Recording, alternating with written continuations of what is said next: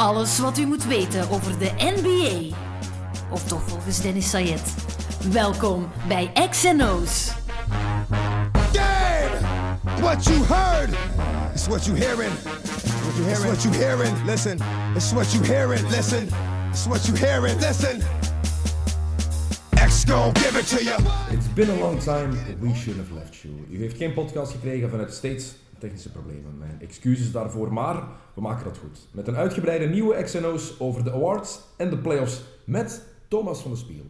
Thomas van de Spiegel, we gaan het eh, zo meteen over de playoffs hebben. En ik ga je mijn keuzes voor de awards voorleggen. Maar eh, ja, eerst moeten we het even hebben over die eh, straffe laatste speeldag in de reguliere competitie. Ehm, Kobe Bryant enerzijds en het record van de Warriors. Wat stak er bovenuit voor jou? ik weet waarom dat je dat vraagt, Dennis. Omdat er voor jou één is dat er ongelooflijk bovenuit steekt en voor mij is het de andere. Nee, het is niet waar. Ehm, nee, ik denk dat het twee eh, historische gebeurtenissen zijn, sowieso. En dat eh, de Warriors te weinig aandacht gekregen hebben omdat Kobe afscheid nam op dezelfde dag. Ehm, maar wat Kobe in zijn laatste wedstrijd laten zien heeft, is toch wel een, eh, een enorme prestatie nog eens. Hè. Er werd gezegd van misschien wel het beste farewell uh, in gelijk welke sport aller tijden. Ja. En ja, misschien is het ook wel zo. Hè. Hij heeft nog, toch nog eens laten zien dat hij, dat hij eigenlijk nog game had en dat hij eigenlijk nog beslissend kon zijn, ondanks het seizoen dit jaar. Um, als we het over de Warriors willen hebben, dat is dus een beetje tussen de plooien uh, gepasseerd. Het hele jaar het hoogtepunt in elk sportjournaal uh, in de States en dan die laatste speeldag, dan is het ineens niet zo belangrijk meer. Um, ja. Um, maar natuurlijk, ja, het gaat ook over, uh, over, over marketing en over legends en over... En dit zal wel blijven op de tabellen staan, maar het is toch minder frappant en minder opvallend dan één iemand die 20 jaar lang uh, een dominante rol gespeeld heeft in de NBA. Wat het niet minder maakt, hè, want uh, 73 wedstrijden winnen op 82 en maar 9 keer verliezen. En dan nog verliezen tegen de kneusjes eigenlijk, eh, die negen keer. Tegen de Lakers onder andere? Ja, onder andere tegen de Lakers. Uh, dan, dan, dan moet je toch wel zeggen dat dat zeer straf is. Ook omwille van uh, de stijl die ze hanteren. Um, omdat dat offensieve spel je toch wel kwetsbaar maakt. Hè? Want alles staat of valt met dat offensieve spel. Maar iedereen vergeet ook vaak hoe goed die defense van Golden State ja, is. Maar dit jaar iets minder sterk ja, dan vorig jaar, had ik de indruk, ja. omdat die offense nog sterker was. Maar het is wel een, een, defensief blok hoor. Zeker als het erop aankomt, dan kunnen ze dat, die knop wel omdraaien. Heb ik ja, maar toch, ze moesten heel veel scoren, heel vaak, om, om wedstrijden te winnen. Mm.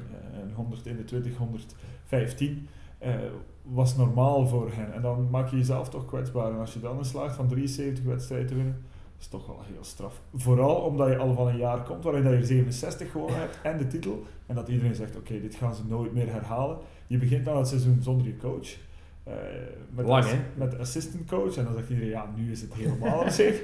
En dan lijkt het nog beter te gaan. Dus nee, het is, uh, het is eigenlijk onvoorstelbaar wat ze gepresteerd hebben. Heel straf dat een ploeg dat ook kan die inderdaad met de titel gewonnen heeft, dat komt, er, het komt ervan als je ja, in twijfel wordt getrokken. Heel veel mensen die vonden uh, dat ze geluk hadden gehad in de playoffs vorig jaar, doordat al die ploegen, al hun tegenstanders een point guard hadden gemist. Dat heeft hen wel brandstof gegeven om voor dat record te gaan, om uit die startblokken te schieten dat, heb, heb je, dat zag je er wel aan. Die motivatie die was daar wel, ondanks het winnen van die titel vorig jaar. Maar ik vond ze sowieso vorig jaar een verdiende kampioen.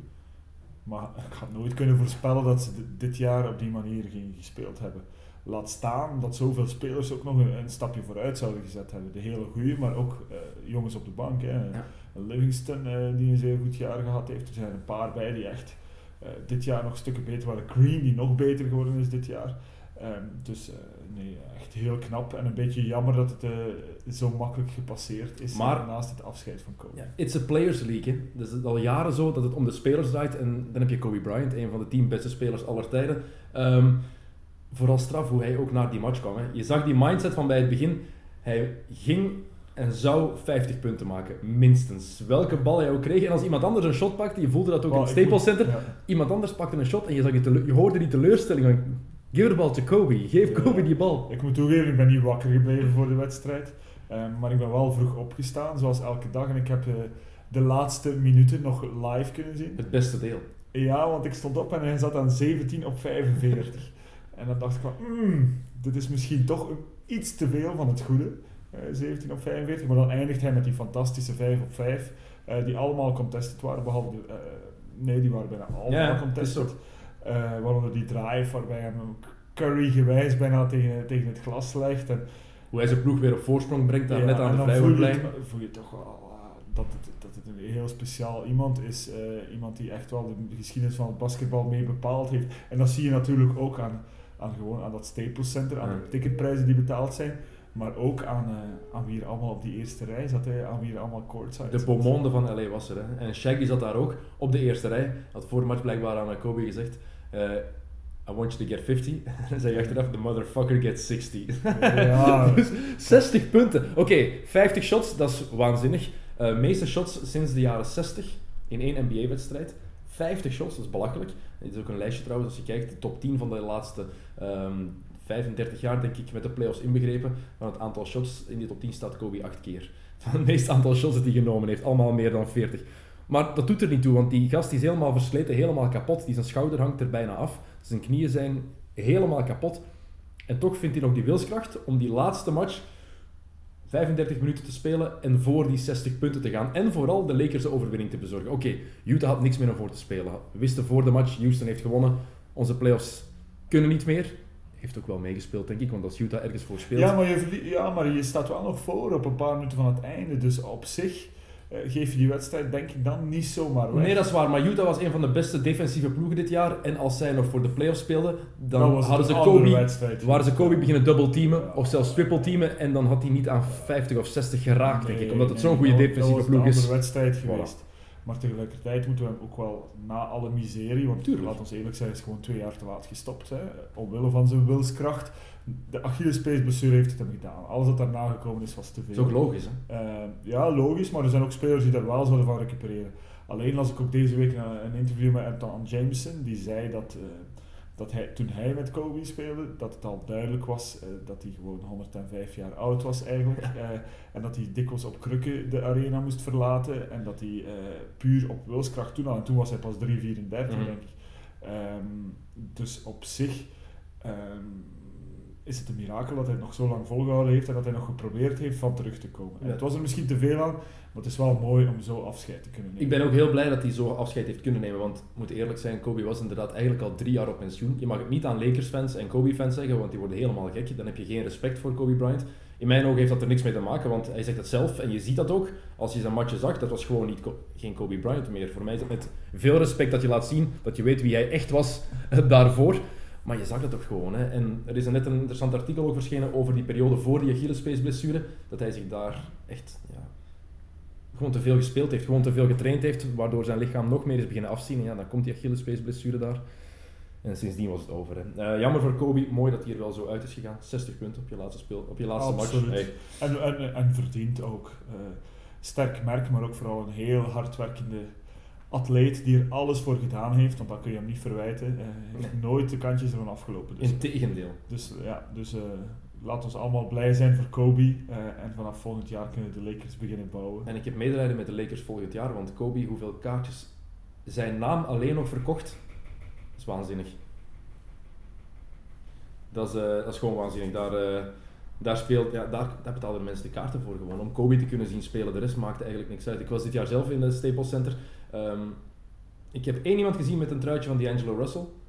Ehm, de andere truitjes die er waren was ne- 98% Kobe Bryant en dan één keer is Abdul Jabbar of Jerry West, maar van de hedendaagse spelers enkel eentje van Russell. Al de rest was Kobe Bryant. Ja, maar ik vermoed dat er, dat er volgend jaar toch wel heel veel Russells zullen zijn. 1,2 miljoen dollar trouwens verkocht aan merchandise van Kobe alleen hè, in het Staples Center op één avond. Onvoorstelbaar. 1,2 miljoen dollar.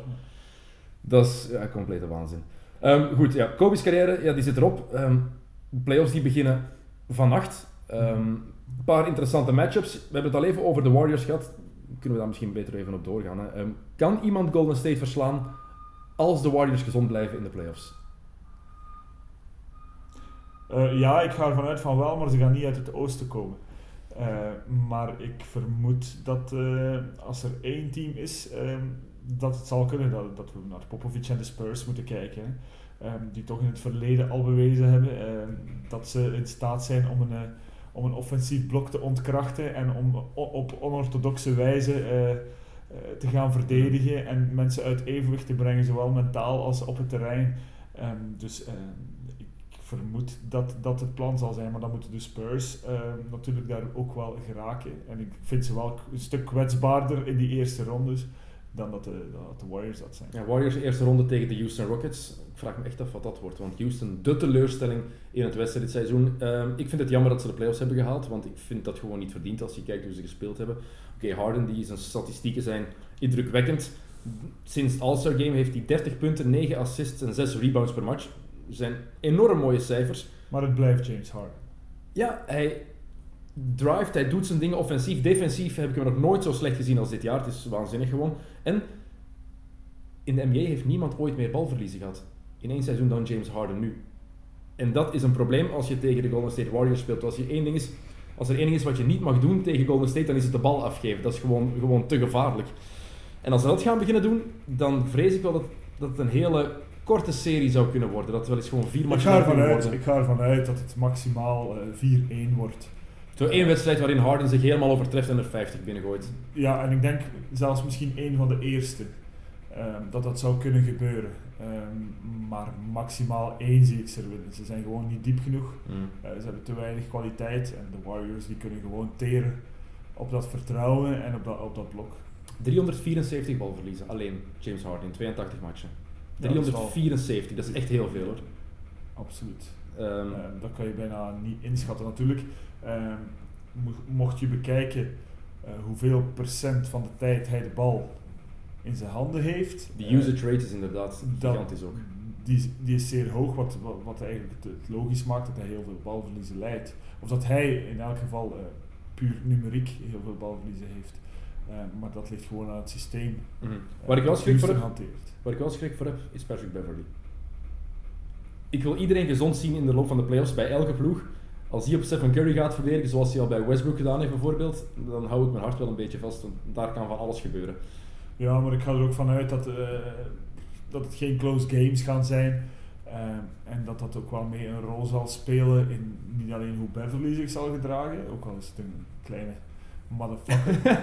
Eh, maar ook hoe Curry wel zal weten dat hij voorzichtig moet zijn, zelfs als het geen close games zijn. eh, met Beverly en dat, ze daar wel een mouw zullen aanpassen. En maar je hebt inderdaad wel gelijk, hij is in staat om iemand echt wel uit die wedstrijd te halen op gelijk welke manier. Dat is een beetje jammer, want in Europa had hij dat totaal niet. Hij heeft een paar jaar in Europa gespeeld en, en, en het is bijna onherkenbaar hoe hij zich daar gedraagt hè, in de NBA. Ten opzichte van zijn tijd in Europa, waar hij wel een class act was. Maar dat, ge- dat geeft hem ook net die edge af en toe, denk ik dan. Hè. Maar dat is een van de redenen dat iedereen hem kent ook in de NBA, want zo'n goede basketballer is het eigenlijk niet. Hij is degelijk, Vechtertje, ja. maar hij- iedereen kent hem eh, omwille van het feit dat hij nooit opgeeft en eh, hard probeert te verdedigen en soms erover gaat. En ze gaan ook met een, ja, als je, ze beginnen aan die series, die twee ploegen, ze beginnen ook met een totaal verschillende mindset. Hè. Die in, instelling, Houston komt daar net in, die laatste match gewonnen om de playoffs te halen. Bij Golden State hebben ze dat geweldige seizoen, we hebben het er al even over gehad. 73 en 9. Ik denk dat wij allemaal nog niet beseffen wat dat precies inhoudt. Die mannen hebben maar 9 matchen verloren. Ik had nooit gedacht dat een ploeg minder dan 10 matchen kon verliezen in één seizoen in de NBA. Ik dacht dat dat onmogelijk was om dat record van de Bulls te verbeteren. Evenaar had ik zelfs niet mogelijk geacht. Golden State slaagt daarin. Met de vingers in de neus, bijna. Oké, ze hebben het geluk ook wel mee gehad, af en toe. Maar elke ploeg moet dat hebben in het se- seizoen. Het gebeurt bij elk team zo. Als je die, gewoon die statistieken alleen al ziet, je hebt die 73 overwinningen. Meeste uitzegens ooit, 34. Nooit twee matchen na elkaar verloren. Dat is ook al straf op zich. Begonnen met een 24 en 0. Dus 24 matchen gewonnen op een rij om het seizoen te beginnen. Zonder een coach.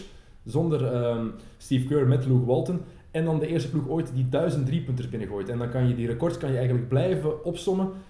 Dit is een seizoen van ongeziene proporties. Iets wat we ook nooit meer gaan meemaken in mijn ogen. Tot er weer zo'n ploeg komt misschien natuurlijk. Maar dit is toch tot, zij, tot zij er volgend jaar 76 winnen. Nee, nee ik denk niet dat, eh, dat dit ooit nog... eh, maar dat zijn we ten tijde van de Bulls ook. Hè, en Ja. En kijk eens aan.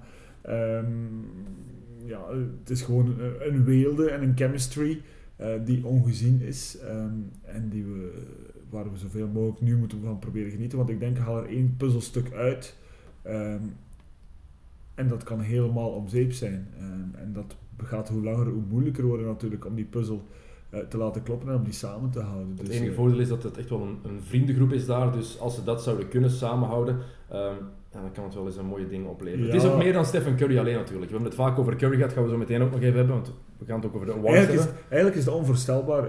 Loop even vooruit Ja. op het feit dat we vorig jaar de discussie Curry, Curry Ja, Harden zo. zo. lang gevoerd hebben voor de MVP. Als je nu terugkijkt, dan denk je, waar waren wij eigenlijk mee bezig? Maar wat Harden vorig seizoen gedaan heeft, blijft knap omdat hij het helemaal alleen deed en omdat Houston toen de nummer 2 Ik weet nog was dat jij zei van Harden moet MVP zijn, want haal Harden uit de Rockets en de Rockets zijn niks. En als je nu kijkt, terugkijkt, dan moet je zeggen van eigenlijk hadden we misschien, had iedereen het misschien toen bij het rechte eind, behalve Dennis. Dus dat Curry MVP geworden is. En toch nog zeggen dat ik dan een, een bandwagoner ben van, van Curry. Hè. Ja. Maar, eh, goed, ehm, ik zei het, het is niet alleen Curry natuurlijk. Je hebt Clay Thompson, ehm, die puur technisch misschien als een betere shooter is dan eh, Stephen Curry als je dat shot bekijkt. Volgens Obama. En Vol- ja, volgens, volgens Obama zeker, volgens Larry Bird ook denk ik. En ik heb ze nu een paar keer zien trainen toen ik in, eh, in Oakland was. En je ziet hoe... Die, die twee zijn gewoon waanzinnig. Als je eerst kijkt naar de opwarming en de training van Stephen Curry en dan komt Clay Thompson daarna op het terrein. En gewoon om die twee na elkaar bezig te zien, is waanzinnig. Als die zo blijven doorgaan... Voor mij is Curry nu al de beste shooter aller tijden, maar dan is het een ploeg met de twee beste shooters aller tijden mogelijk in Ja, één team. Als we praten over, over, ehm, over techniek, dan is Thompson gewoon iets mechanischer. Mhm. Eh, iets meer aangeleerd, iets meer aangesleuteld. eh, wat het stabieler maakt, zijn shot. En is Curry puur talent en puur eh, ge- balgevoel. Eh, en dat is natuurlijk nog net iets mooier om naar te kijken. Maar het zijn misschien inderdaad wel de twee beste schutters aller tijden. Al mag je natuurlijk niet uit het oog verliezen dat, dat, dat het spel gewoon zodanig veranderd is dat je niet kan vergelijken tussen de jaren 80, waar eh, gemiddeld een, een paar driepunters Ja. bij de invoering van de driepuntlijn werden een paar per wedstrijd ondernomen. Hè. Zelfs tot een aantal jaar geleden, als een team meer dan 10 driepuntpogingen per wedstrijd ondernam, waren dat er veel. Ja, inderdaad. En kijk naar Ray Allen, die we vaak hebben gezien, lang hebben gezien als de beste schutter aller tijden. Die deed vaak die shotfake aan de driepuntlijn en een stapje dichter dan om een, een midrange jumper te pakken. Iets wat nu niet meer gebeurt. Nu doen ze de fake en stappen ze opzij en gaan ze nog voor die driepunter. Dus als Ray Allen misschien was, nu 20 jaar was geweest en in de NBA was gekomen, had hij misschien ook wel tegen die 400 driepunters aangezeten per seizoen. Zeker als je weet hoe Ray Allen was bij Milwaukee en Seattle, wat voor een ja. speler hij toen was. Dus dat is de reden eh, dat we dat moeilijk kunnen vergelijken. Maar laat ons wel stellen dat we twee van de beste schutters aller tijden zijn. Ja, en Curry zelf dit jaar zijn eigen record ver, eh, Ja, verbeterd. terwijl dat is misschien het meest hallucinante record van allemaal. Als we het toch over records moeten hebben, dat is echt... 402 driepunters in één seizoen, dat is al zot. Maar als je dan kijkt naar vorig jaar, toen hij het record nog eens verbeterd had, toen had hij er 286. Dus hij heeft er 116 meer gescoord dan, dan zijn eigen record. Dat is echt hallucinant. Vijf driepunters per wedstrijd gemiddeld. Probeer je dat maar eens Ja. in te beelden. Gescoorde driepunters. Ja. Dat is echt... En daarmee komt hij in een heel select clubje. Eigenlijk het, eh, het door Bill Simmons gecreëerde 3755 what the fuck club. 30 punten, 7 assists, 5 rebounds en 5 driepunters per match. En dan ook nog eens die percentages daarbij. 50% voor zijn field goals, 45% van achter de driepuntlijn, 90% van de vrijworplijn. Enkel Kevin Durant, Larry Bird, eh, die hebben zo'n dingen gedaan vroeger. Ja, die Dat gecombineerd met die 73 90-50 overwinningen. Die 90, 50, 40 is al hallucinant. Laat staan dat je dan aan 45% voor je driepunters zit. Eh, en af en toe nog eens, denk ik, je ogen dicht doet omdat je weet dat hij toch binnenvalt. dat is belachelijk. Dus nee, dat is echt, eh, dat is echt om, om, om hem nu al eigenlijk een plaats in de geschiedenis te geven, ehm, die, die, die ook bijna top 10 moet zijn uh, aller tijden. Bill Walton is destijds verkozen tot een van de 50 beste spelers op basis van twee seizoenen. Bij Portland heeft hij twee geweldige seizoenen gehad. De titel in 77, het jaar daarna geblesseerd geraakt net voor de playoffs, was hij wel MVP in 78. Alleen door die twee seizoenen hebben ze beslist van ja, jij bent een van de 50 beste in de NBA aller tijden. Curry heeft nu ook zo'n two-season stretch. Vorig jaar MVP, titel, dit jaar ook weer MVP. Hè? Want laat ons eerlijk zijn, dit moet de eerste unanieme MVP ooit worden. Ja, als daar één iemand niet voor stemt, dan, dan is het gewoon om op te vallen of eh, om daarna je vingertje te kunnen opsteken en te zeggen ik was diegene die een beetje onnozel Het gaat gebeuren. Je ziet. Er gaat toch wel iemand zijn die voor Westbrook gaat stemmen. Of voor LeBron. Of voor Kawhi Leonard. Zou er niet zo één journalist... Het blijven journalisten die stemmen. Ja, maar ik denk, ik denk dat het mooi zou zijn mocht het eens unaniem zijn. Hè. Ik, eh, per- eh, ik vind eh, journalisten, en excuseer me Dennis, maar ik vind dat de mensen met het grootste ego, eh, naast dokters die er, eh, die er rondlopen op Die deze zijn de ex-profsporters. en, En daarom dat het toch wel mooi zou zijn mochten al die grote ego's nu eens zeggen, uh, unaniem zeggen van kijk, uh, er is geen discussie, discussie mogelijk, uh, dit is onze MVP. En er is geen discussie mogelijk, hè. Laat, laat dat even duidelijk zijn. Westbrook, goed jaar gehad, LeBron, average naar zijn normen. Um, wie was de vierde die noemde? Kawhi Leonard, fantastisch jaar gehad in een mooi geheel. Maar, maar niemand komt in de buurt van van Stephen Curry. Want we hebben die percentages al even overlopen, het aantal driepunters, maar daarbovenop is hij topscorer in de NBA met 30 punten per match. Speelde nog geen 34 minuten gemiddeld. Hè. Dat is helemaal het straffen. Heeft denk ik 18 matchen, dus hele vierde kwart kunnen uitzitten. Um, dat, is dat is gewoon het maffen. Hè. Um, is de eerste guard sinds Michael Jordan ook met 30 punten per match en een field goal percentage van meer dan 50%. En zo kan je die cijfers wel blijven opnoemen. Um, het is uh, gewoon een van de meest historische seizoenen die ze bij Golden State als ploeg hebben gehad en die Curry individueel heeft gehad als speler. Er zijn weinig mensen die hem dat hebben voorgedaan. Heel simpel. Maar uh, tegelijkertijd wil ik wel nog even misschien meegeven of aanduiden dat je dat niet kan zonder een fantastisch team. Nee. Uh, wat hij nu dit jaar gedaan heeft, dat is uh, niet zoals James Harden de ballhawk zijn en, en, en, proberen van numbers, numbers, numbers, maar, maar, maar om alles te combineren dan moet je ook een fantastisch team rond jou hebben. Moet je zelf al een nice guy zijn om een team te hebben dat je dat gunt. En dat meegaat in dat hele verhaal. En die er ook mee voor zorgen dat jij uh, zo kan shinen. En heel belangrijk daarin is voor mij Draymond Green. Um, een van de belangrijkste spelers bij Golden State. Zijn cijfers dit jaar ook 14 punten per match, 9,5 uh, rebounds, 7,4 assists, 1,4 blocks, 1,5 steals. Dat zijn gewone, modale cijfers zou je denken, maar als je die allemaal naast elkaar legt, zijn het cijfers die enkel zijn voorgedaan door Will Chamberlain, Oscar Robertson en Magic Johnson. Enkel die drie.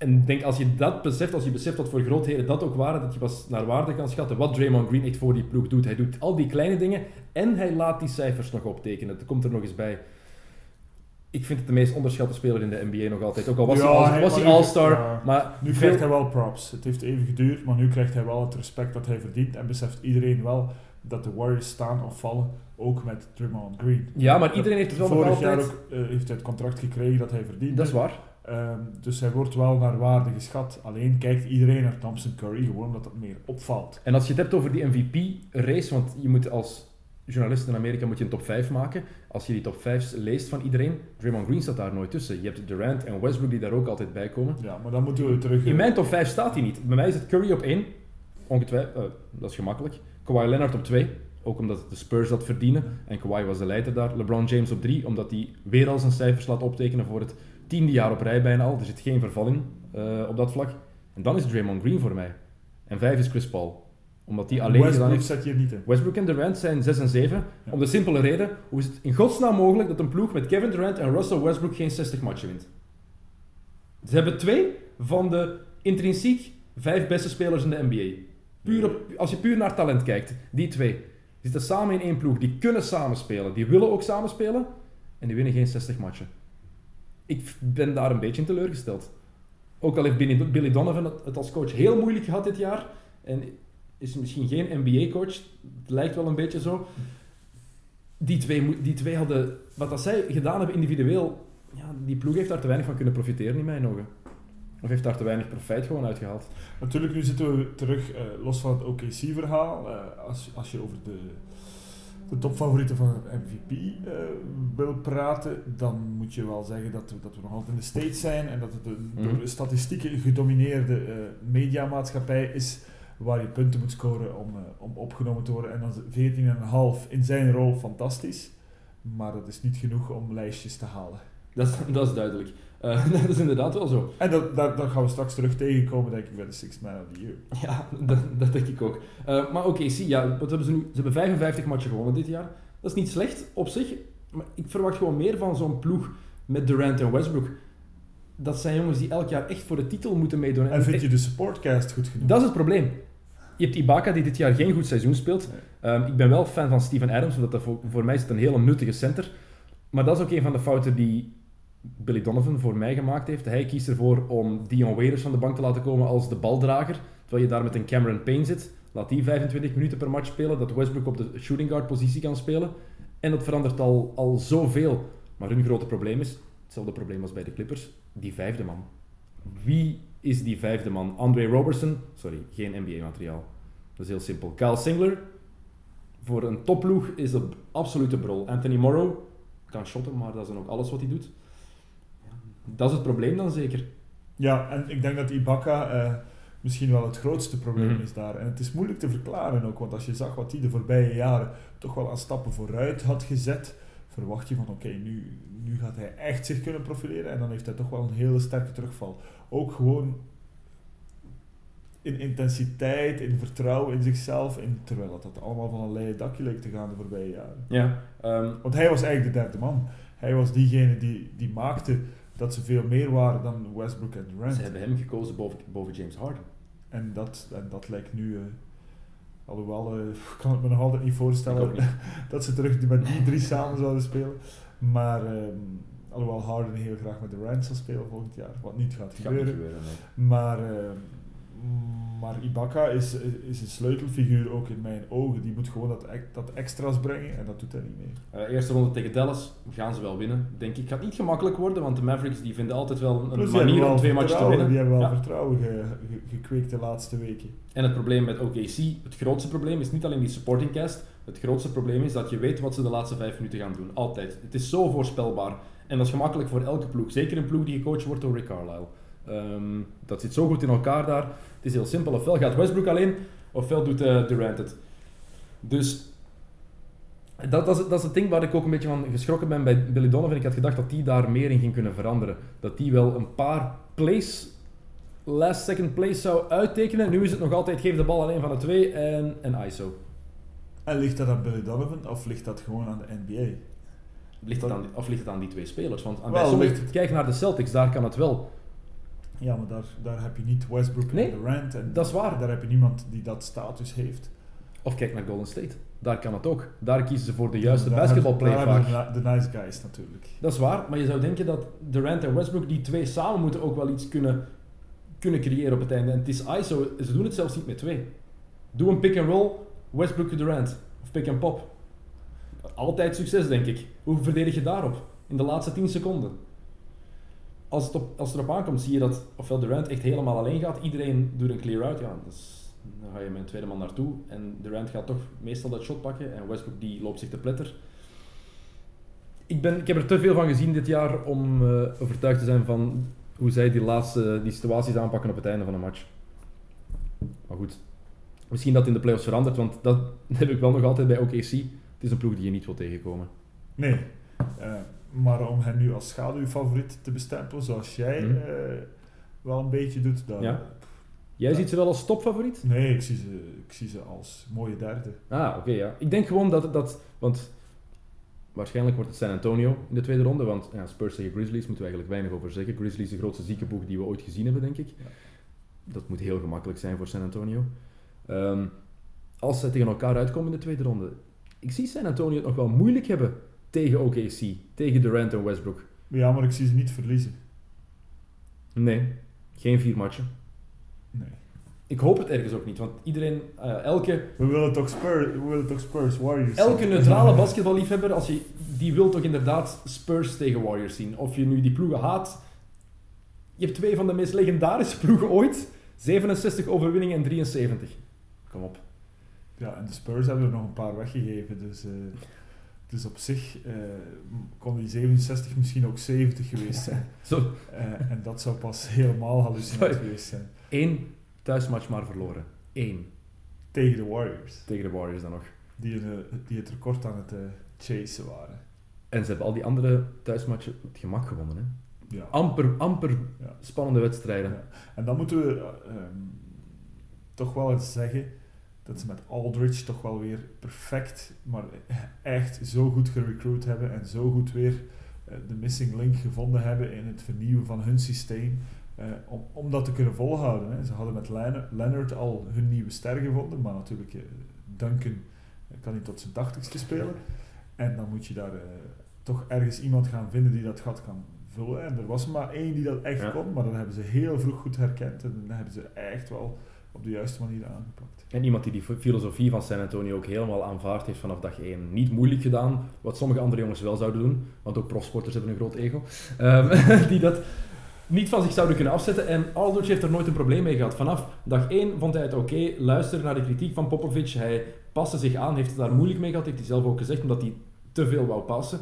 Maar de laatste twee maanden, drie maanden, zie je dat hij echt zijn rol gevonden heeft in die ploeg en zich helemaal thuis voelt. En bij momenten vaak de beste speler is. Ja, het is toch wel, ook wel een teken van, eh, van, van, van het begrijpen dat, eh, dat een titel winnen belangrijker is dan 30 shots per wedstrijd nemen. Ja. En maar dat wisten de Spurs op voorhand door. Wees maar gerust dat ze, dat ze dat al wisten, dat Aldridge daartoe in staat zou zijn. Om zichzelf weg te cijferen is niet het woord, maar toch om, om, om zichzelf tijd te gunnen uh, om het systeem uh, te verstaan. En, en, en, die verstandhouding die was er al voor hij dat contract tekende. Ik ben heel benieuwd hoe ze het gaan doen als ze tegen de Warriors zouden uitkomen. Uh, Iedereen. Heel hypothetisch. Want dit seizoen hebben ze al veel geprobeerd. Eén ding wat heel efficiënt was, was op, wanneer Greg Popovich besliste, die switcht op alles met Boris Diaw in een hele belangrijke rol aanvallend voor San Antonio. Die gaat echt moeten starten als ze tegenover elkaar komen, sorry, maar dan moet Tim Duncan op de bank beginnen. Um, maar defensief switchen ze op alles. En daar heeft Golden State het echt moeilijk mee gehad. Want andere teams begonnen dat daarna ook te doen. Eigenlijk is Dallas er al wat vroeger mee begonnen. Maar iedereen begon dat over te nemen. En nu zijn ze dat bij Golden State wel gewend, omdat ze dat zoveel gezien hebben. En ik denk dat Popovich dat ergens gewoon wou proberen van, ik weet niet of het werkt. Als hij had geweten dat het zo goed had, gemarcheerd. Had hij misschien gehouden. Ja, ik denk echt dat dat... Ja, uh... Maar ga, hij gaat sowieso nog zaken uit zijn hoed toveren. Um, ik zeg nu dat hij Bruce Bowen uit uh, pensioen gaat roepen, maar hij, gaat toch, maar hij gaat toch nog zaken, tactische zaken uit zijn hoed toveren die we nog niet gezien hebben, om ze gewoon uh, eventjes uit hun evenwicht te halen. Ja. En dat zeg ik net al uit hun mentale evenwicht. net zoals ze in de tijd met LeBron deden. Hm. Um, door hem te doen nadenken, op een manier dat hij nog nooit eigenlijk had moeten nadenken. En ik denk dat, dat ze dat gaan proberen met Curry. Kawhi Leonard op Draymond Green. Dat is volgens mij de belangrijkste zet die Popovich moet doen. Als hij dat doet, dan haalt dat, hij... is een, dat is een logische. Ja, maar hij heeft het nog niet gedaan. Hè? Nee, hij heeft het nog nooit gedaan, omdat hij Leonard wel nodig heeft in andere rollen ook. uh, um, je wil ook niet Leonard um, een hele wedstrijd laten beuken tegen Green, uh, om dan zijn offensieve kwaliteiten misschien, uh, want uh, als er één sterke beer is in de NBA, is misschien wel Drummond, dat wordt vaak onderschat. Maar ik denk dat dat een fysieke uitputtingsslag moet zijn Ja. om een hele wedstrijd tegen Green te spelen. Ik denk en wil je dan Leonard opofferen aan het spelen tegen Green, om dan misschien zijn offensieve kwaliteiten een stukje te zien tanen? nee, dat is heel moeilijk. Maar, maar ik denk dat hij met zulke matchups sowieso zal komen. Uh, Green en Kawhi Leonard, mijn twee topkeuzes trouwens ook voor Defensive Player of the Year, kunnen we er meteen tussen gooien. Dan is het de keuze maken wie wordt nu nummer 1. Vorig jaar koos ik resoluut voor Draymond Green en Kawhi op 2. Dit jaar is het andersom bij mij. Um, ik zou die prijs aan Kawhi Leonard geven, maar op zich maakt het mij niet uit. Ze verdienen dat allebei. Ja, dus absoluut. En ik, ik, ga daar voor één keer mee akkoord. uh, maar ik ga daar ook mee akkoord. Uh, gewoon ook omdat, uh, omdat het heel dicht tegen elkaar ligt. eh, omdat Green het vorig jaar misschien verdiende omdat hij ervoor vaak onderschat werd. Ja. Uh, bij Leonard is het vaak duidelijker dat hij een fantastische verdediger is. Uh, ook on the ball nog meer dan, uh, dan Green doet veel meer zaken, doet veel meer kleine zaken. Maar Omdat Leonard ook vaak op die perimeterspeler verdedigt, valt en dat dat meer op, valt denk op. ik. En Ja. dat is echt on the ball, dat is one-on-one defense. dat is echt iets dat veel meer in het oog springt dan dat beuken inside of net die help-side verdediging. Mm.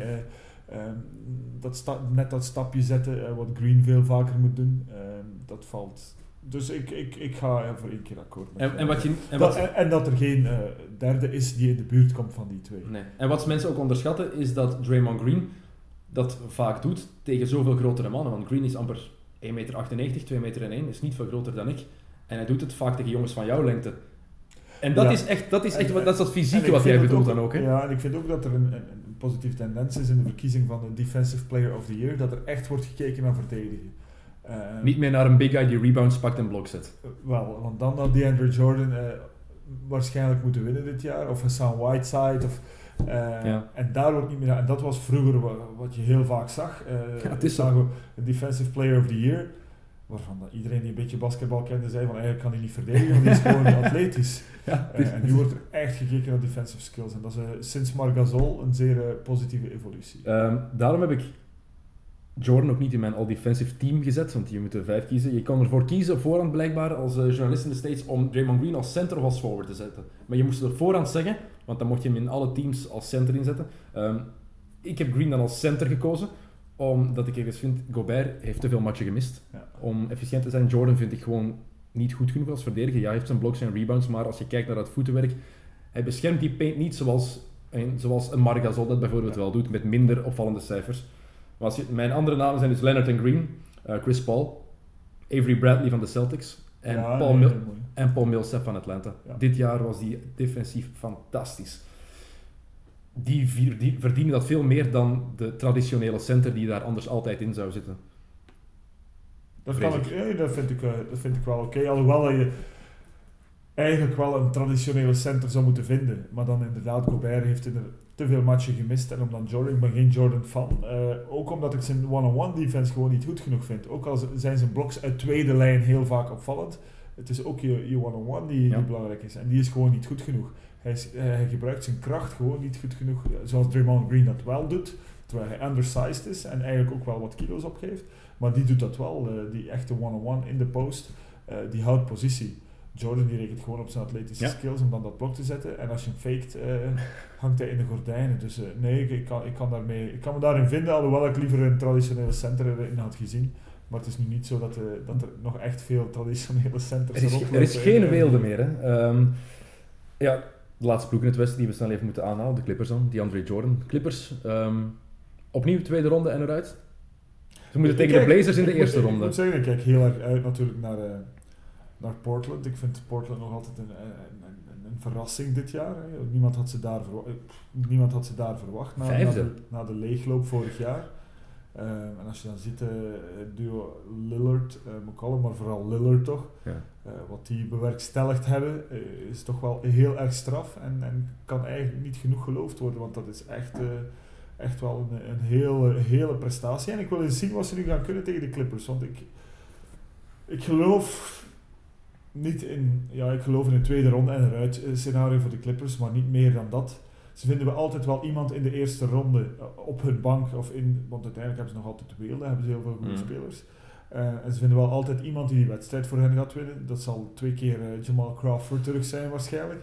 Maar, maar, maar het is niet goed genoeg om, om, om verder te gaan dan dat. Om meer te doen dan dat. En ik hoop eigenlijk een beetje op een verrassing. Ik, ik gun het Portland wel.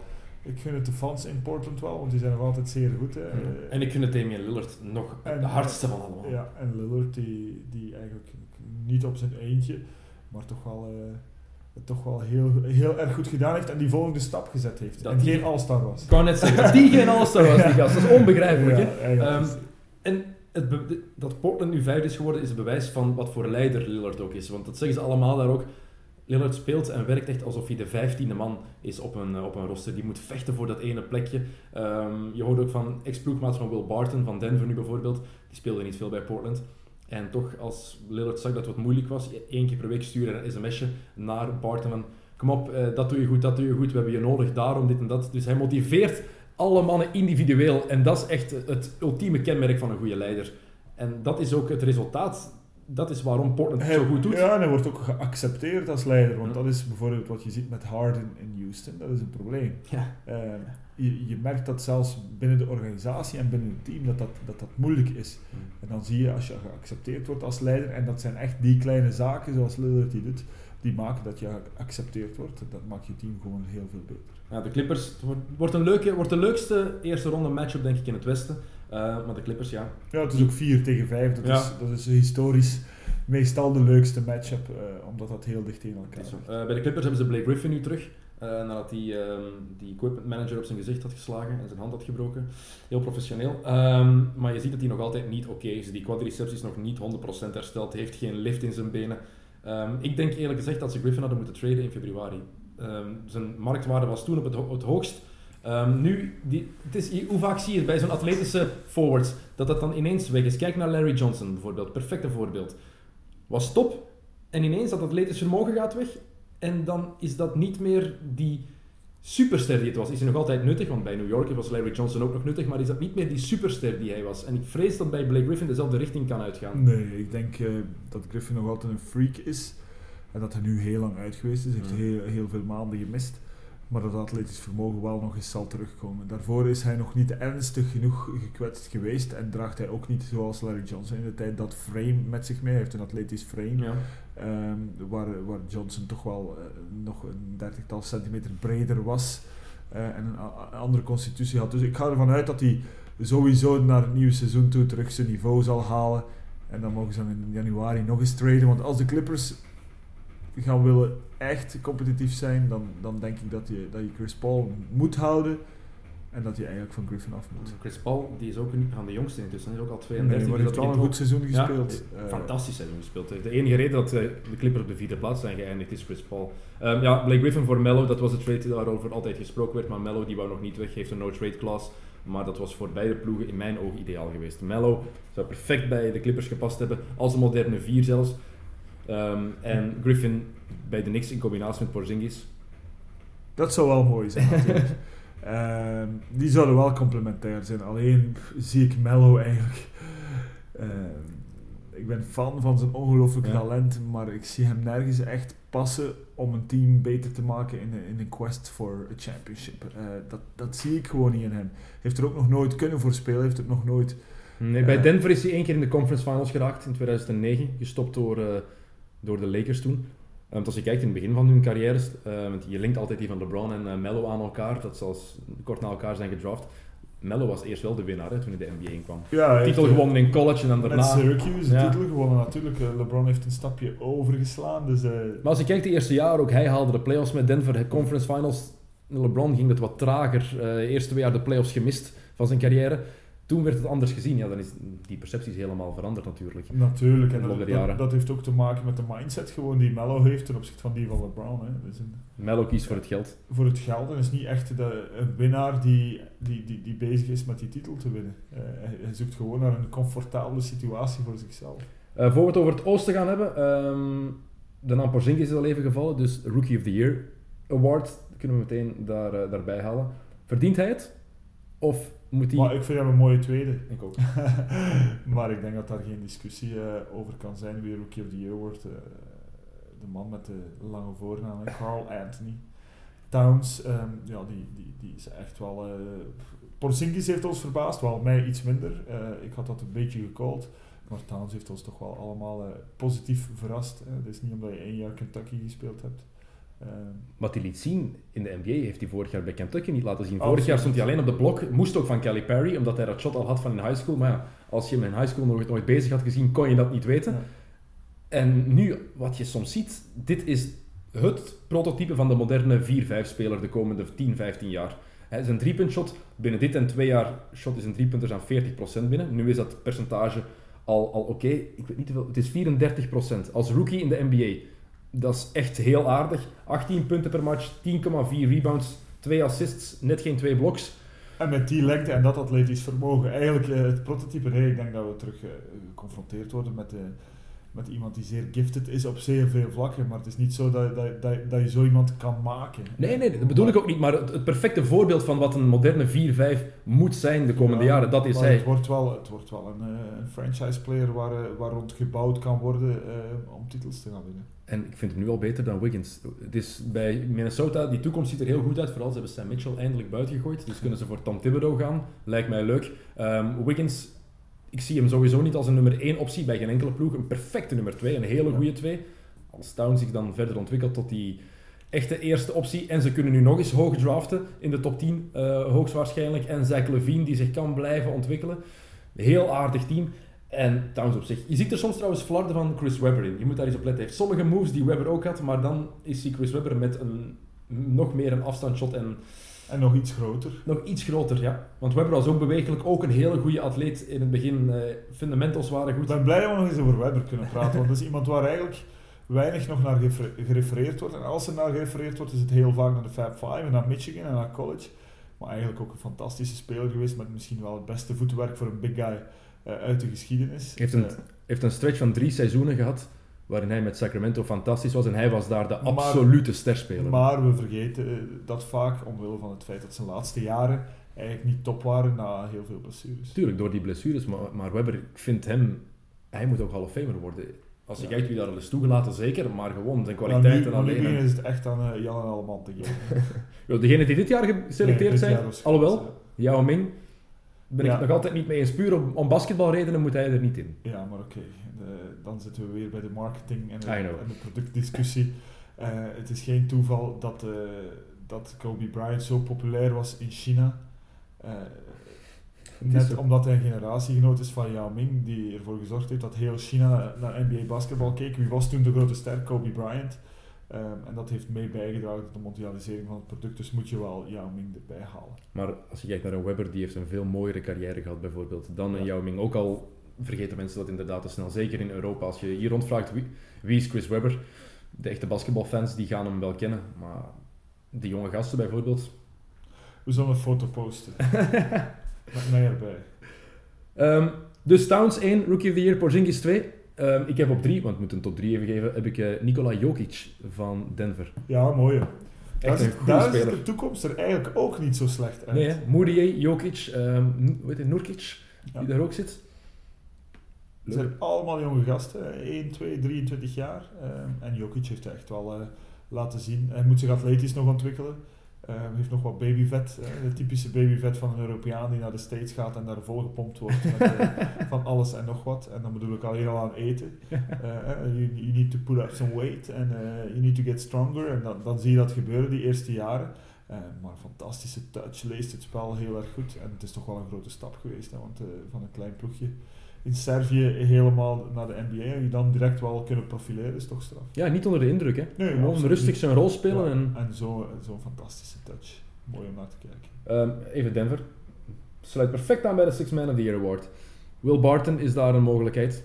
Jamal Crawford is daar een optie. Enes Kanter is daar een optie. Maar het moet, alhoewel hij 20 wedstrijden gemist heeft, moet het eigenlijk Iguodala worden. Alleen al omdat de zesde man zo belangrijk is als je 73 matchen wint. Absoluut. En ik vind een ploeg die 73 matchen wint, wat de Warriors nu gedaan hebben, ehm, die moet zoveel mogelijk beloond worden. Dat is heel simpel. De Bulls, toen die er 72 gewonnen, werden die ook beloond. Ja. MVP, Six Man of the Year met Tony Kukoc, coach van het jaar Phil Jackson.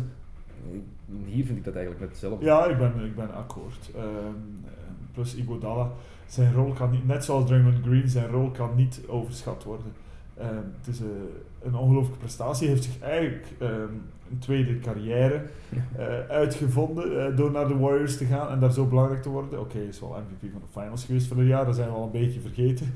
Maar, maar, maar hij heeft zichzelf echt wel terug in de picture gekregen en dat is puur zijn eigen verdienste. Hij heeft zich in de picture gezet door zichzelf opzij te laten schuiven ja, eigenlijk. wel. Maar door, door, door onderdeel te worden van, van, van het fantastische geheel en door eigenlijk ook al die kleine dingen te gaan doen wanneer ze nodig zijn. Eh, en vorig jaar, we zijn het eigenlijk al een beetje vergeten, maar in de finals werd wel naar Iguodala gekeken op bepaalde momenten. Van doe jij het nu maar even. Die belangrijke driepunters uit de hoek, die defense op LeBron James die hij eh, daar had. Ehm, ik, vind, ik zou ook liefst wel die award aan eh, Andre Iguodala geven. Maar die anderen liggen allemaal heel erg dicht tegen elkaar. En er wordt naar cijfers gekeken, heel vaak bij Sixth Man of the Year. En dan, eh, dan zal het misschien wel terug Crawford worden of Barton. Ja, ik, of Enes Kanter. of Kanter, maar laten we hopen van niet. Daarvoor is zijn defense echt te schandalig. Ja. Echt te schandalig. Ehm, Will Barton is voor mij ook trouwens een kans hebben om Most Improved Player te worden. Een, een award die ik eigenlijk redelijk idioot vind. Want die wordt altijd gegeven aan iemand die, bij wie de cijfers gewoon omhoog gaan. De topkandidaat dit jaar is ehm, CJ McCollum. En logisch ook als je kijkt naar het verschil in cijfers. Maar die gast heeft eigenlijk gewoon zijn kans gekregen dit jaar, wat hij de vorige twee seizoenen niet gekregen Ja, heeft. maar dat is ook een Dus vorm dat- van improvement. Ja, Dat is ook een vorm van eh, jezelf toch kunnen manifesteren. En eh, wat je zegt, eh, kans gekregen. Je moet in de NBA ook vaak je kans afdwingen. Oké. Eh, maar hij, hij heeft ze echt ook gekregen omdat iedereen daar is ge- weggegaan. Maar hij heeft ze ook gegrepen. Ja, zwaar. Eh, en het is niet omdat je je minuten verdubbelen, dat ook automatisch je cijfers moeten verdubbelen. Dat lijkt heel logisch, maar dat is niet zo. Vorig jaar eh, was het 16 minuten per match, dit seizoen 35. Want dit jaar werd er naar McCallum wel gekeken van, oké, hij is de, is de tweede optie van de Ja. Blazers. En dan wordt er op jou op een andere manier toch wel verdedigd dan je ze- 16 minuten speelt per wedstrijd. Dus op zich zou ik het niet onverdiend vinden. Maar nu eh, heb jij een hele interessante theorie die je me net al Nee, ik, ik, ik, ik zou, ik zou mijn stem ook aan McCallum geven, omdat hij vorig seizoen 7 punten per match, dit jaar 21, ehm, heeft hij verantwoordelijkheid genomen. Pakt dit seizoen 12 shots per match, Maar- meer dan vorig jaar. Dus dat is inderdaad die verantwoordelijkheid waar jij het over hebt. Ben ik het ook mee eens. Maar als je dan kijkt naar mannen die dezelfde soort minuten hebben gespeeld, of zelfs minder dan de vorige jaren, en dan wel betere, nog betere cijfers laten optekenen, zoals Stephen Curry bijvoorbeeld, de MVP, je kan hem die prijs eigenlijk niet geven, omdat je hem ook al MVP maakt. Maar als je kijkt naar die cijfers, vorig jaar had hij nog geen 24 punten per match, dit jaar heeft hij er, heeft hij er 30. Eh, meer steals per match, zijn percentages zijn vaak omhoog gegaan. Hij is ook een betere speler geworden dan hij vorig jaar was. Is het dan zo onmogelijk om zo'n prijs te geven aan maar, een superster? Maar eigenlijk, maar eigenlijk die Most Improved ehm, ook wel om, om iemand in de picture te zetten waarvan je denkt van dit wordt een, eh, dit wordt een hele goeie. Ehm, Zoals een Paul George voor het jaar voor hij echt een ster werd. Ja, de- de- eigenlijk is het een, is het een, een, een- een- ik ga niet zeggen een tweede rangs, nee, het is een hele mooie, mooie trofee, maar het is wel de bedoeling dat dat iemand stimuleert, dat dat anderen eh, doet kijken naar spelers waar we misschien niet genoeg op gelet hebben, hoe goed die geworden zijn.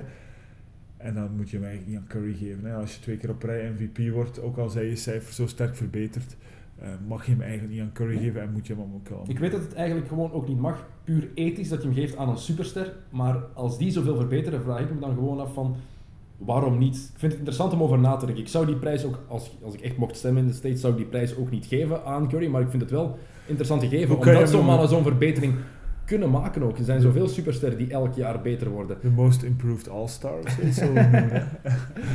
Ehm, dus daar ehm, houden we het dan op CJ McCollum. Ja. Zijn we dan door de trofee heen? Nee. nog niet. Nog één belangrijke. De coach! Coach of the Year. Luciano van Kerschaal. Dus ja, gaat die graag worden.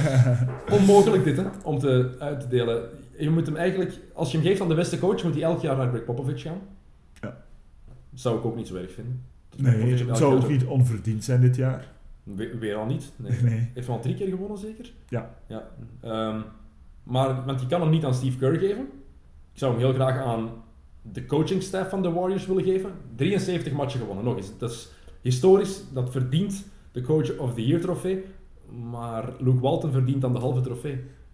Ja, eigenlijk, eigenlijk moet je hem, eigenlijk moet je hem aan, het, aan het duo geven. Hè. En je kan wel eens een uitzondering maken in, in, in zo'n situatie, denk ik. Want het was een zeer uitzonderlijke situatie. Eh, de gezondheidstoestand van Kerr en dan het feit dat Walton dat zo goed deed.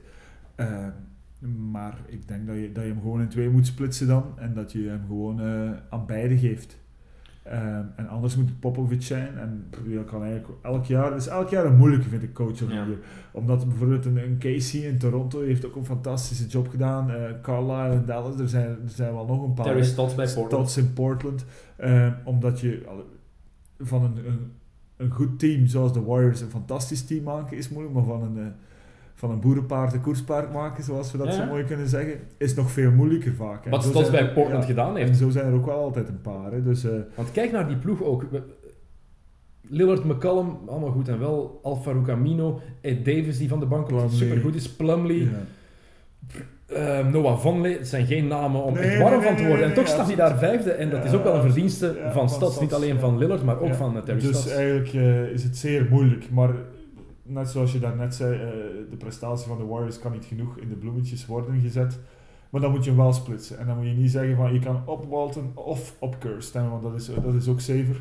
Want uiteindelijk heeft Walton gewoon geïmplementeerd wat er door Kerr eh, gezegd werd en, en, en al gebouw- gebouwd was het jaar ervoor.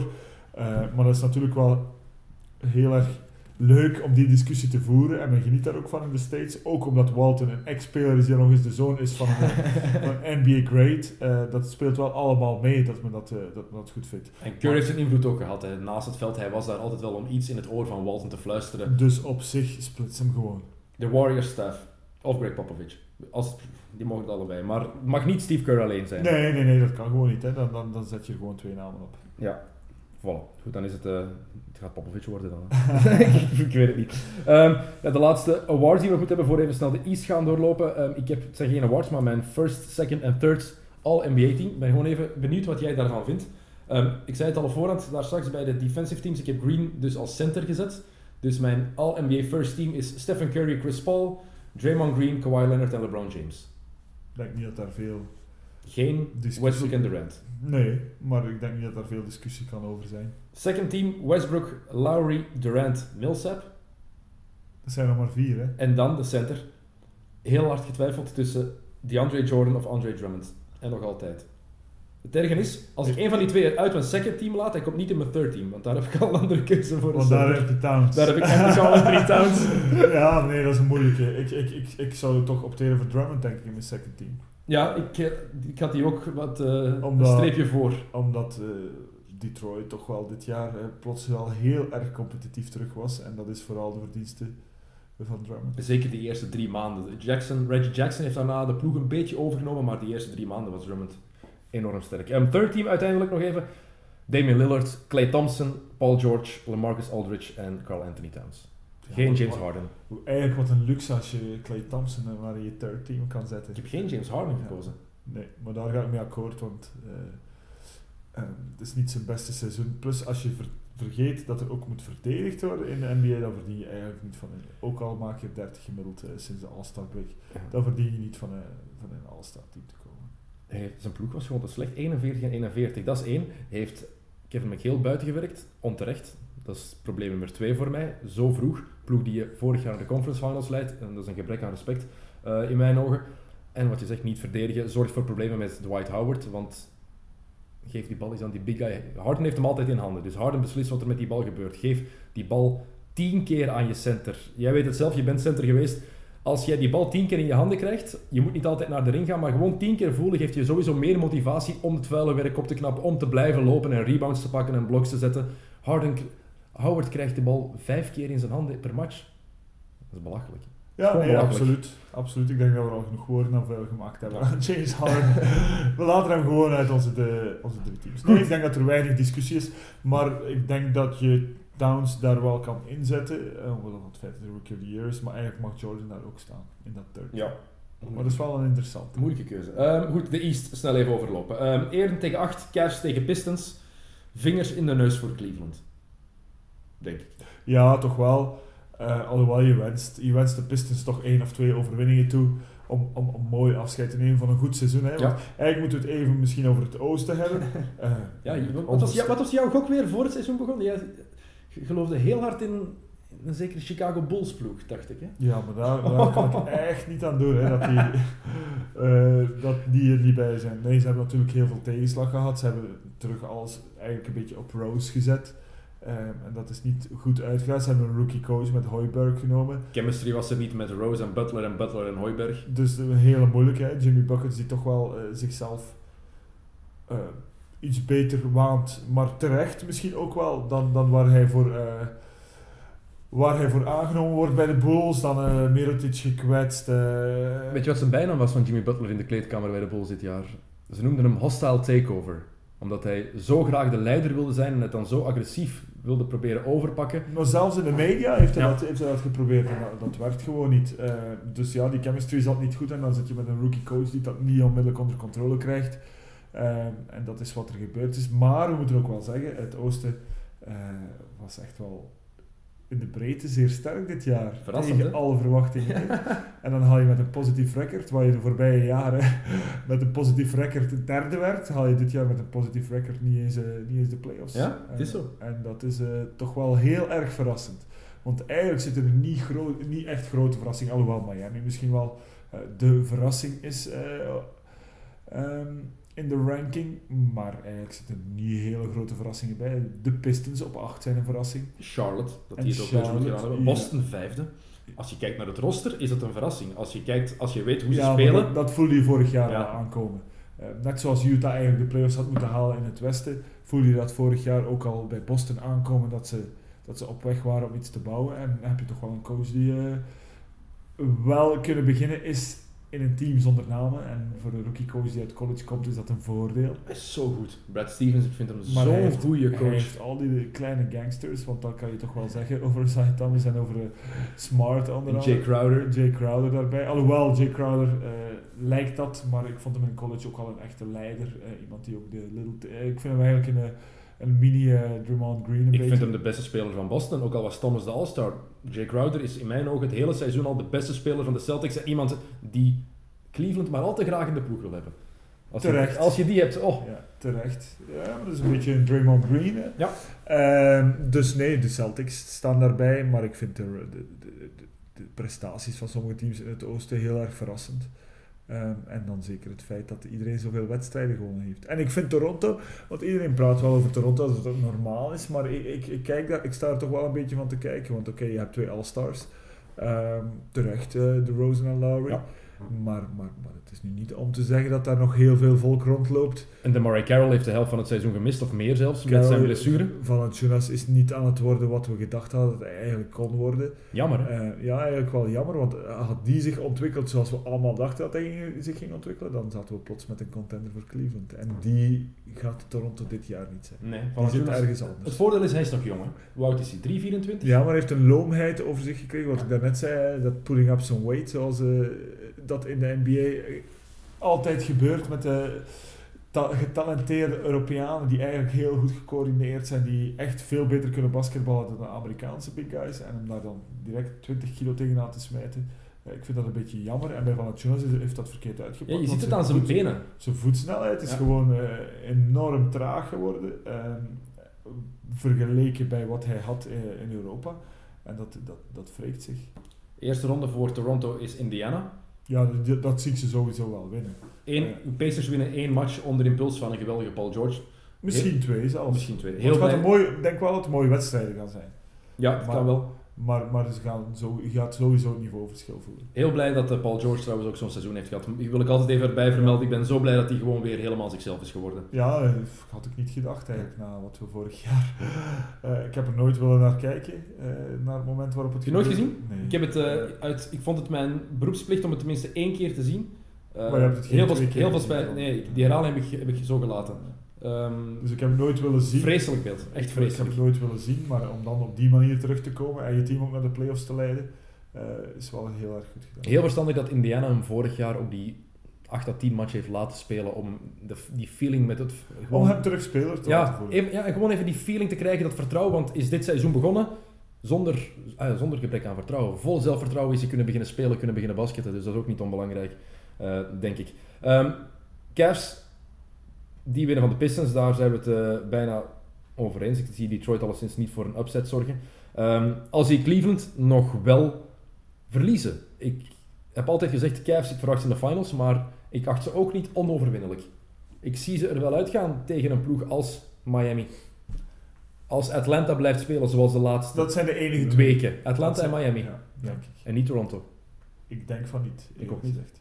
Ehm, ik denk dat... eh, en Miami heeft dan ook die ervaring en dat vertrouwen.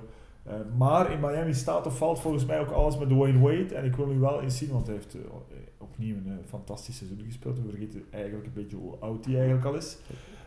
Ja, zeker na al die knieproblemen die hij gehad heeft. En ik, ik, ik houd mijn hart vast voor die snelle opeenvolging van wedstrijden die je ook in het reguliere seizoen op een roadtrip bijvoorbeeld hebt. Alleen is er nu een heel andere intensiteit en zijn er andere belangen. En de- daar vrees ik een beetje voor bij Miami en bij Dwayne Wade. het enige Ik voor... zie Cleveland in elk geval wel de fi- finalist worden uit het oosten. Ik uiteindelijk ook nog altijd. Ik zou er mijn, als ik mijn geld ergens op moet zetten, dan zou ik het op En Cleveland ik zetten. zou het liefst Cleveland hebben, want zij zijn de enigen die of de Warriors of de Spurs een, eh, een series gaan kunnen. Dat denk ik ook. Eh, Miami, wat wel, je hebt, je, hebt feit- eh, je hebt gelijk als je het daarover Dwayne Wade hebt, maar de manier waarop Miami is beginnen spelen is wel serieus veranderd dit jaar. Als je ook kijkt, de blessures die ze gehad hebben, de trades die ze gedaan hebben. Ehm, Justice Winslow, de rookie, die de laatste 2,5 maand gewoon een, precies al een ervaren NBA-speler is. Die heeft geen echt probleem gehad. De eerste maand moest hij zich aanpassen, maar het lijkt gewoon, hij weet, ik ben een six-man, dat is mijn rol. En hij doet zijn ding. Hij heeft nog geen goed shot, maar is wel wat ik van Win- Winslow verwacht had in zijn eerste jaar. Zelfs beter. Ehm, dan heb je een eh, Josh Richardson, nog een rookie, die daar ineens goed is geworden. Ineens zijn rol heeft gevonden door die blessure van Tyler Johnson, door ehm Beno Udrih, die ook geblesseerd is. Chalmers, die is vertrokken ehm, naar Memphis.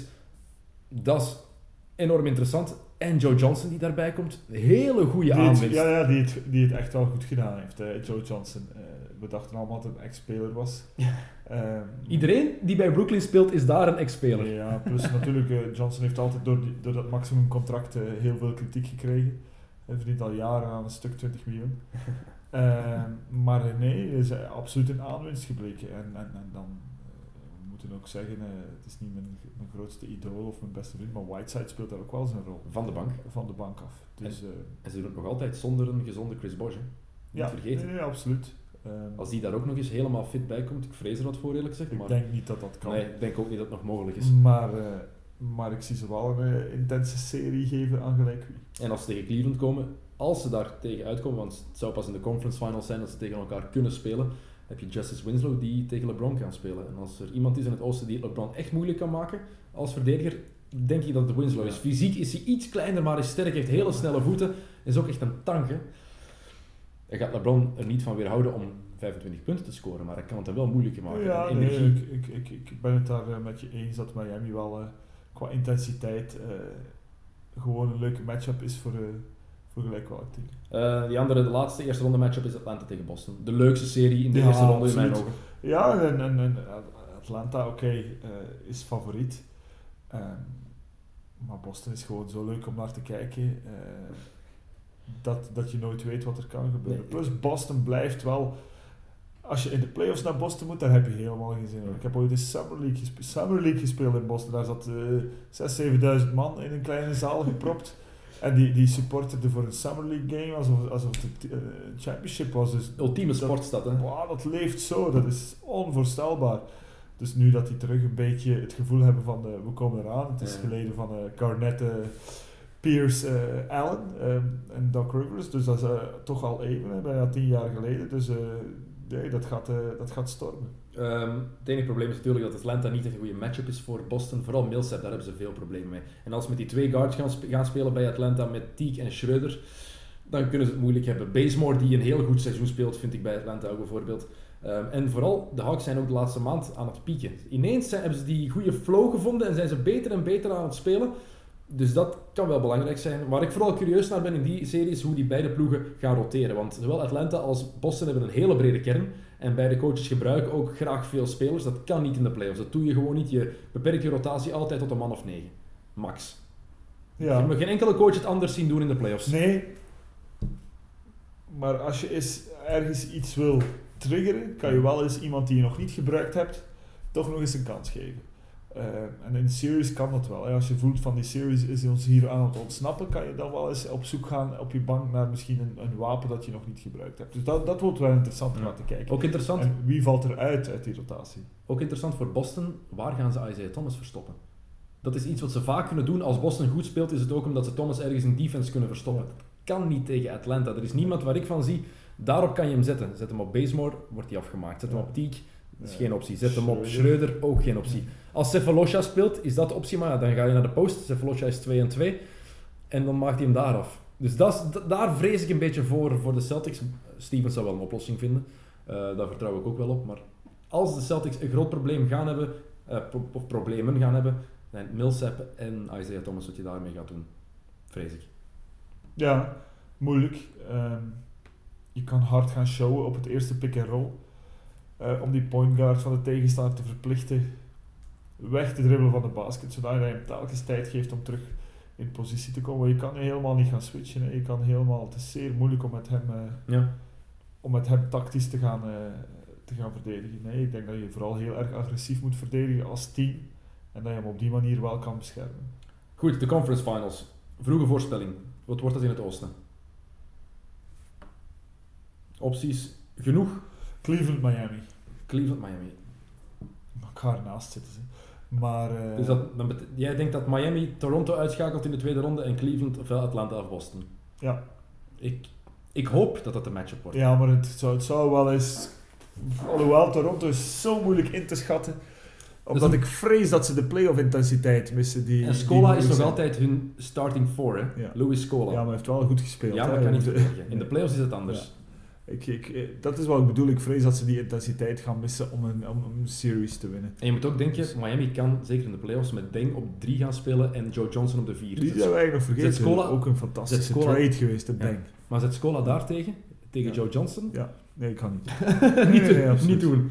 Ehm, Oké, goed. Oosten, Miami, Cleveland en dan finalist Cavs. Ja, Ik durf er ook nog niet tegen gokken. Ik hoop gewoon dat ze eindelijk eens wat chemistry vinden, want dat is er echt nog niet. De laatste weken gaat het iets beter, maar als je naar die cijfers kijkt, het is heel opvallend en niet positief dat een ploeg beter is wanneer Kyrie Irving op de bank zit en Matthew Dellavedova op het veld staat. En dat is gewoon echt zo bij de Cavs.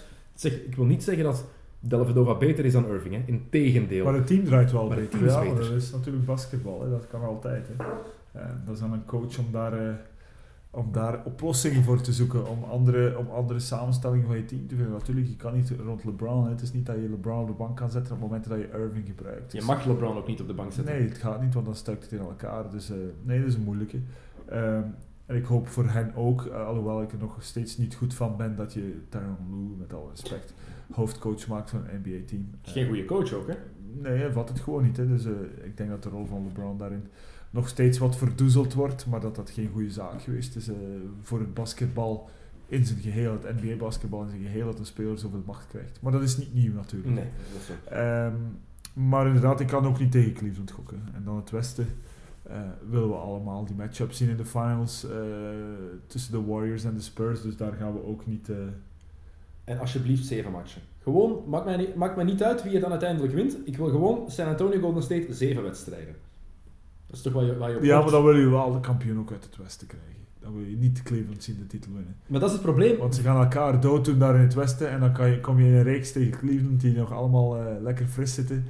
Eh, want uiteindelijk, de echte final, eh, als het de Warriors tegen de Spurs is, wordt dit jaar in het Westen gespeeld. Maar als het Cleveland-Miami is, denk ik niet dat de Cavs zo uitgerust aan de finals gaan kunnen beginnen. Als ze, ja, als, Als, ze zouden willen. in vergelijking met als ze tegen Toronto spelen. Dan zouden ze veel minder moeite hebben dan tegen Miami. Maar ik denk ook, ik hoop ook Golden State, San Antonio. Ehm, En ik, ik wil de Spurs, jij wil de Warriors. En dan ik, zijn we- ik denk de Warriors gewoon. Ze hebben een Ja, thuisvoordeel. dat is het ding. Ik denk het ook wel, maar uiteindelijk, eh, wie, wie wint is daar eigenlijk niet zo belangrijk. Want ze hebben alle twee fantastische seizoenen gehad. En als, als een van de twee eh, wint, zal het wel verdiend zijn. Ja, ik zeg het ook, mij maakt het niet uit wie er uiteindelijk doorgaat, Golden State of San Antonio, zolang die twee het maar tegen elkaar kunnen uitvechten. Als dat niet gebeurt, het zou een anticlimax zijn van het hele seizoen, Yes. vrees ik. Goed, weet onze picks. Eh, de kampioen nog, hè. Dat we toch bezig zijn. Wie wordt er kampioen? Diegene die wint in het Westen. dus jij zegt San Antonio. of, ja, ik zeg San Antonio. Oké, ik zeg Golden State. Voilà, dan eh, trekken ze de lijn door. Alle ploegen met zo'n record, die met meer dan 67 overwinningen, Die die zijn altijd kampioen geworden, maar natuurlijk, eh, de Spurs hebben er ook, er ook 67. Het is waanzinnig. Benieuwd wat dat gaat worden. De eerste match op Play Sports is, ehm, het is vandaag zaterdag, dus morgenavond. 9 uur, eerste match tussen Cleveland en Detroit. En wie mag er commentaar geven? Wie mag er commentaar geven? Het is eh Rick Samai die naast mij komt zitten. Fantastisch. Fantastisch. Thomas, ehm, jij zit er binnen een paar weken terug bij. Bedankt dat je tijd wou maken. Eh, u kan ons blijven volgen op iCloud of eh, het is het op iTunes beter gezegd en Soundcloud. Zo moet het niet combineren. Goed, bedankt voor het luisteren en tot de morgenavond op PlaySports. Bye.